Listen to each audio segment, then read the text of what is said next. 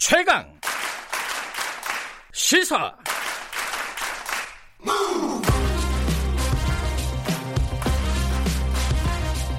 지금 여러분께서는 김경래 기자의 최강 시사를 듣고 계십니다.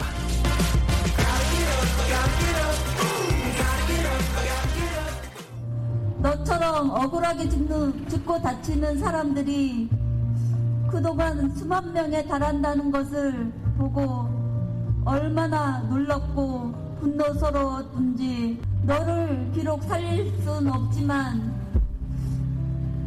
다른 사람들이 우리처럼 삶이 파괴되는 것을 막고 싶단다. 지금 들으신 목소리는 어, 지난 토요일이죠. 12월 7일 광화문에서 있었던 고 김영균 씨 일주기 추모 촛불 문화제에서 어, 김영균 씨의 어머니 김미숙 씨가 말씀하신 내용입니다. 어, 오늘이 12월 10일이 어, 김영균 씨의 일주기 기일입니다. 1년 동안 무엇이 좀 바뀌었을까요? 음, 오늘 현장에 계신 분 좀 연결해 보겠습니다. 이태성 어, 발전 비정규직 연대회의 간사 연결해 보겠습니다. 태안 화력발전소에서 근무하시는 분이기도 합니다. 안녕하세요. 네, 안녕하세요. 네. 어, 오늘 일주기면은 그 태안 화력발전소에서 추도식이 예정돼 있나요? 예, 그, 여, 11시에, 네. 그, 고 김영균 노동자의 책임자였던 사람들을, 그, 경찰에서 네. 얼마 전에 그 무혐의, 무혐의 처분이 됐어요. 아하. 아, 그래서 그 관련해서 그, 서산 검찰청 앞에서 기자회견을 11시에 하고요. 네. 그 다음에 13시에 그 고현이 사망하셨던 태안화력 발전소에서 추모식을 음. 함께 합니다. 어, 그 책임자들이 무혐의 처리가 됐다는 거는 왜 그랬던 거죠? 그 이유가 있었을 거 아닙니까? 무혐의 처리의 이유가? 어, 뭐 현재 산업법상에는 네. 그 대표이사나 네. 본사에 소속되어 있던 그것을 실질적으로 경영하던 사람들에 대해서는 처벌할 수 없는 이 때문에 네.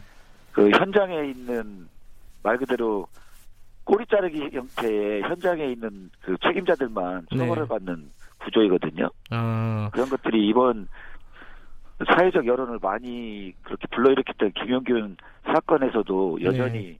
그렇게 될 수밖에 없었던 것 같습니다. 음, 그 김영균 씨가 어, 안타깝게 사망한 이후에요. 이 산안법이라고 네네. 보통 얘기하죠. 산업안전보건법이 개정이 됐잖아요. 네네. 개정이 되고 나서도 뭐 특별히 그런 부분에 대해서는 개선이 안 된 모양이에요.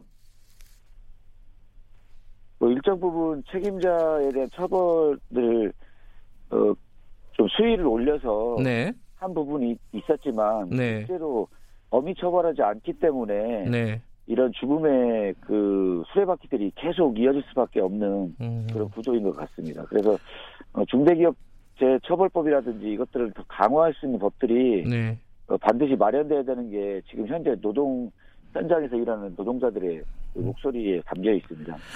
그 이태성 간사님도 이 같은 화력발전소에서 일하시잖아요. 네, 예, 그렇습니다. 예. 어, 업무가 어떻게 좀 비슷한 업무인가요? 그 고 김용균 씨의 업무와 이태성 간사님의 업무가? 아, 저도 발전소에서 한 20년 정도 일을 하고 있습니다. 아 그러세요? 네, 네. 어, 기- 예, 예. 그 김혁윤 노동자와 똑같은 업무를 또 했었고요. 네, 또 발전소에는 또 경상적 정비하는 업무들을 하시는 노동자들도 있어요. 네, 기계들을 고치는 네. 그런 업무도 저는 같이 함께 했습니다. 예. 그 김용균 씨 사망 이후에요. 뭐 특조위나 이런 네. 데서 권고안을 많이 내놨잖아요.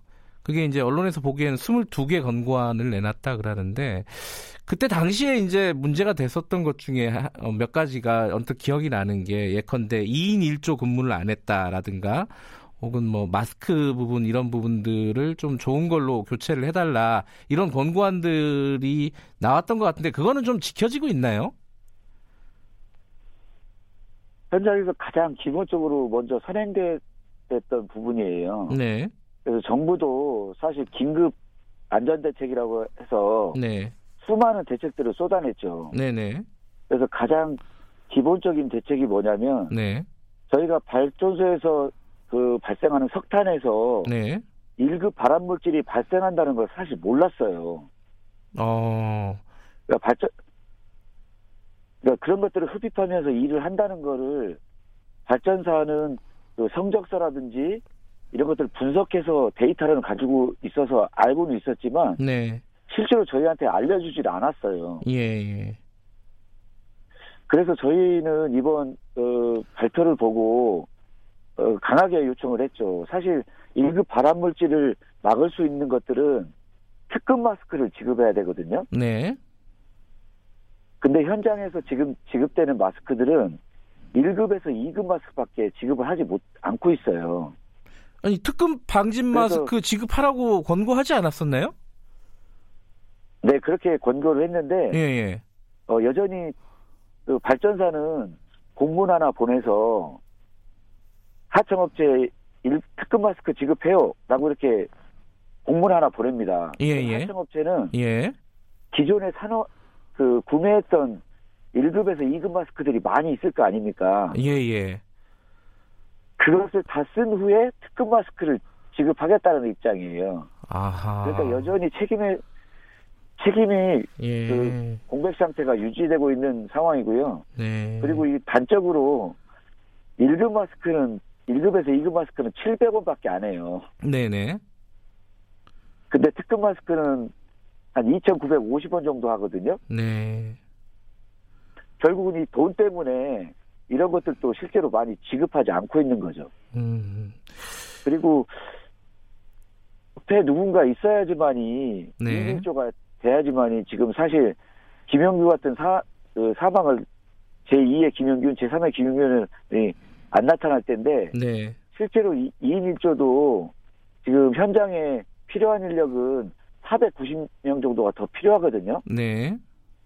근데 실제로 2인 1조가 안 되는 구간들이 지금 너무너무 많아요. 그래서 아, 발전사는 저희는 빨리 2인 1조가 될 수 있도록 인력을 투입해달라고 얘기하지만 어, 발전사는 컨설팅을 해야 된다. 아. 용역을 해서 그 결과가 나와야지만이 네. 2인 1조로 투입할 수 있다. 네. 그러니까 실제로 근거 자료를 만들어야지만이 그 2인 1조도 된다라고 이렇게 저희한테 얘기하고 있습니다.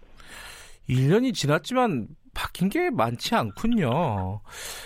그 부분 있잖아요. 그 어떤 설비 같은 것들을 어, 고치거나 이럴 때 기계를 멈추고 나서 그 다음에 작업을 해야 한다. 사실 김영균 씨 사고, 사고가 이 설비를 멈추지 않고 하다가 이렇게 벌어진 일이었잖아요. 그 부분은 좀 지켜지고 있습니까? 어, 실제로 이게 시설이나 장비를 운영하는 모든 결정 권한이 원청한테 있어요. 예. 그래서 사실 저희가 자기 결정권을 가지고 이게 내 설비니까 내가 세우고 어, 작업을 한다든가 네. 아니면 내가 이런 것들에 대한 것들을 주체적으로 할 수 있는 것들이 하청 노동자한테는 이런 권리들이 사실상 상당히 많이 제약되고 있어요. 음흠. 그렇기 때문에 실제로 아직 현장에서 물론 원청의 매뉴얼에는 네. 반드시 기계를 세우고 어, 정비를 한다든가 운- 그 석탄 같은 것을 치우라고 이렇게 얘기는 하지만 네. 그렇게 되면 실제로 그 전력을 생산하는데 많은 차질이 있어요. 네. 그리고 설비들 설비들에게도 굉장히 무리가 갈 수 있는 부분들이 있기 때문에 네. 실제로 아직도 여전히 현장에서 일을 하는 노동자들이 이런 부분에 대해서 자기 결정권이 없기 때문에 네. 상당히 운영하는 데에도 애로점들을 많이 호소하고 있습니다. 그러니까 지금 제가 여쭤본 부분들은 사실 굉장히 어, 당장 고쳐야 될 부분들만 여쭤본 건데 이런 부분들이 안 되는 이유가 본질적으로는 이 뭐 위험의 외조화라고 하죠. 이 하청 관계 이 부분이 해소가 안 되기 때문 아니겠습니까? 어 가장 중요한 부분이죠. 사실 네. 그 하청 노동자들이 산재 사고에서 계속 하청 노동자들로 집중이 되잖아요. 네. 그래서 실제로 어, 저는 제가 생각하기에는 이게 정규직이든 네. 비정규직이든 그리고 특히 또 외- 여성이든 남성이든 외국 노동자든 간에 네. 생명을 가장 우선시해야 된다고 생각을 해요. 네. 이런 것들을 정, 정책적으로 만들지 않으면 네. 그리고 이런 것들에 대한 가장 기본적으로 할 수 있는 것들은 아까 말씀드렸던 자기 결정권을 가지고 일할 수 있는 구조가 돼야 된다고 생각하거든요. 음, 네. 그런 것들이 결국은 그 공공기관 특히 발전소에서 이렇게 외주화되고 민영화됐던 부분들을 다시 재공영화하고 그다음에 국민의 생명과 안전을 지킬 수 있는 이런 구조적인 것들을 개선하지 않으면 결국은 또 발전소나 아니면 여러 영역들에서 제2의 김영균, 제3의 김영균은 나올 수밖에 없, 없다고 현장에 있는 노동자들은 지금 말하고 있는 것입니다.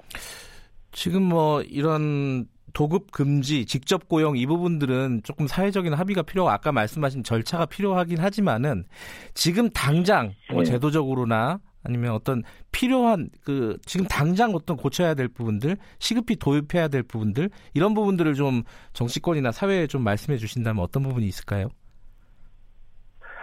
어, 사실 이게 발전소에 대한 문제로 북한은 좀 그렇지만 실제로 공적인 영역을 20년 동안 민영화해서 오랫동안 그 외주화했던 부분들이 있어요. 네, 그래서 실제로 민간업체가 그 노동자의 노무비까지 40에서 60% 착복을 했거든요. 네, 많이 언론에 나오긴 했지만 네, 근데 앞으로 이런 것들을 개- 어떻게 개선할 거냐라고 대책을 정부가 내놓은 건 뭐냐면 그 민간업체의 노무비까지 착복했던 구조와 플러스해서 이윤과 일반 관리까지 지급, 지급을 하겠다. 네, 그리고 거기에서 심지어 부가세라고 해서 부가세도 지급하는 구조거든요. 네, 그러니까 실제로 국민이 이 운영하는 사실 국민의 전기요금에서 이런 것들을 부담하는 거거든요. 네, 그러니까 결국은 어, 민간으로 많은 영역들을 했던 부분들을 이제는 다시 네, 낭비하는 정책이 아니라 이런 정책들을 폐기하고 다시 공공성을 강화하는 네. 국가가 운영적인 시스템을 만드는 것들로 바꿔야 되는 것이 분명히 네. 필요합니다. 네. 그런 것들이 저- 정규직화도 될 수 있고 반드시 그런 것들 정규직화를 통해서 만들어야 된다고 저는 생각합니다. 네, 공공성을 강화하는 방안 역시 그게 본질적이다 이런 말씀이시네요. 오늘 그 추모식 잘 치르시고요. 어, 앞으로도 뭐 네네. 이런 일들이 변화가 제대로 이루어지고 있는지 저희들도 한번 보겠습니다. 오늘 말씀 감사합니다. 네네. 이태성 발전 비정규직 연대회의 간사였습니다.